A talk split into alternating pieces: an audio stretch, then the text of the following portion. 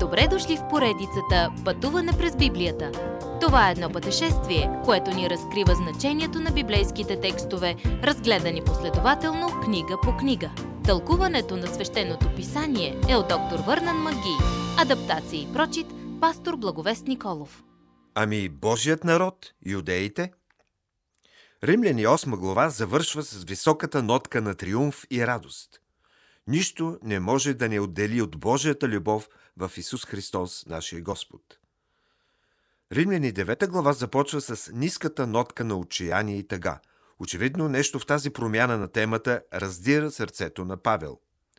Някога закоровелият равин, който арестувал последователите на пътя в Дамаск в Деяния 9 глава, сега разкрива своята сърцераздирателна молба за спасението на Израел. Собственият му народ, юдеите, обвиняват Павел като техен враг. Откакто той е разбрал кой е всъщност Исус, сърцето му е тягостно и продължително скърби за тях. Той разбира как те се чувстват спрямо Исус Христос и християнството, защото той също се е чувствал така някога. Той също някога е бил фанатичен, закоравял равин, решен да арестува бунтовните юдеи. Сега иска само тяхното спасение в Исус Христос. Когато пише това послание, Божият народ е изправен пред уникален исторически проблем и същевременно уникално положение. Църквата е предимно езическа, а юдейската история е почти забравена. Църковното мнение е, че Бог е приключил с Стария завет и църквата е сега наследник на всичките му пророчества. Но това не е вярно.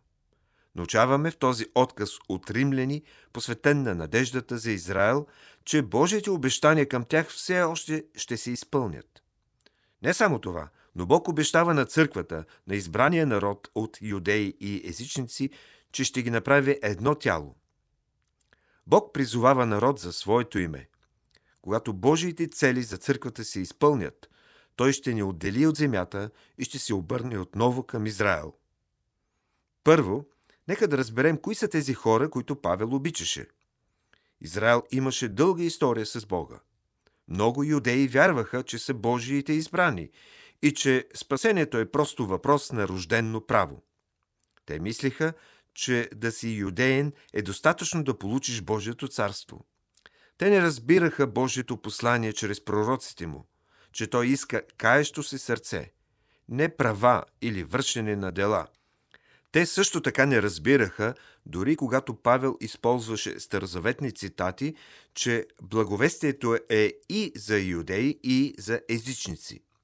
Те разбираха погрешно петокнижието и усърдно се стараеха да спазват набор правила. Мислиха си, че са праведни пред Бога и са объркани от Павловото послание за благодат чрез вяра. Бог избра един народ за свой – но той спасява само личности, които се обърнат към него. Не можем да започнем да разбираме Божиите необясними мисли, но можем да му се доверим, че действа справедливо. Това е Неговата Вселена. Той я владее. Ние искаме да разгадаем Божиите действия. Опитваме се да разберем мистерията и величеството на Неговия суверенитет. Но вярата оставя тези неща и ги приема в смирено покорство. Неверието се бунтува срещу това и продължава под същия гняв и осъждение, които поставя под въпрос. Починете се на факта, че Бог е Бог, а ние не сме. Повярвайте му, Той е праведен и добър и прави това, което е правилно. Уважаеми слушатели! Вие чухте една от програмите в поредицата Пътуване през Библията. Ако ви е допаднало изучаването, заповядайте на www.ttb.bible, където има много и различни програми на български язик. Ако свалите нашето мобилно приложение от ttb.bible, ще получите достъп до систематично изучаване на всяка книга от Библията. Разкажете ни как Божието Слово променя вашия живот, като ни пишете на електронната ни поща info@studio865.org или в нашата фейсбук страница Пътуване през Библията. Освен до аудиопрограмите, чрез мобилното приложение ще получите достъп и до различни материали. И на още едно място ще намерите нашите обяснения на библейските текстове. На платформата YouVersion за всяка книга от Библията ще намерите наш план за прочит и аудиопрограма с обяснение на прочетеното. Благодарим ви и до нови срещи в онлайн пространството.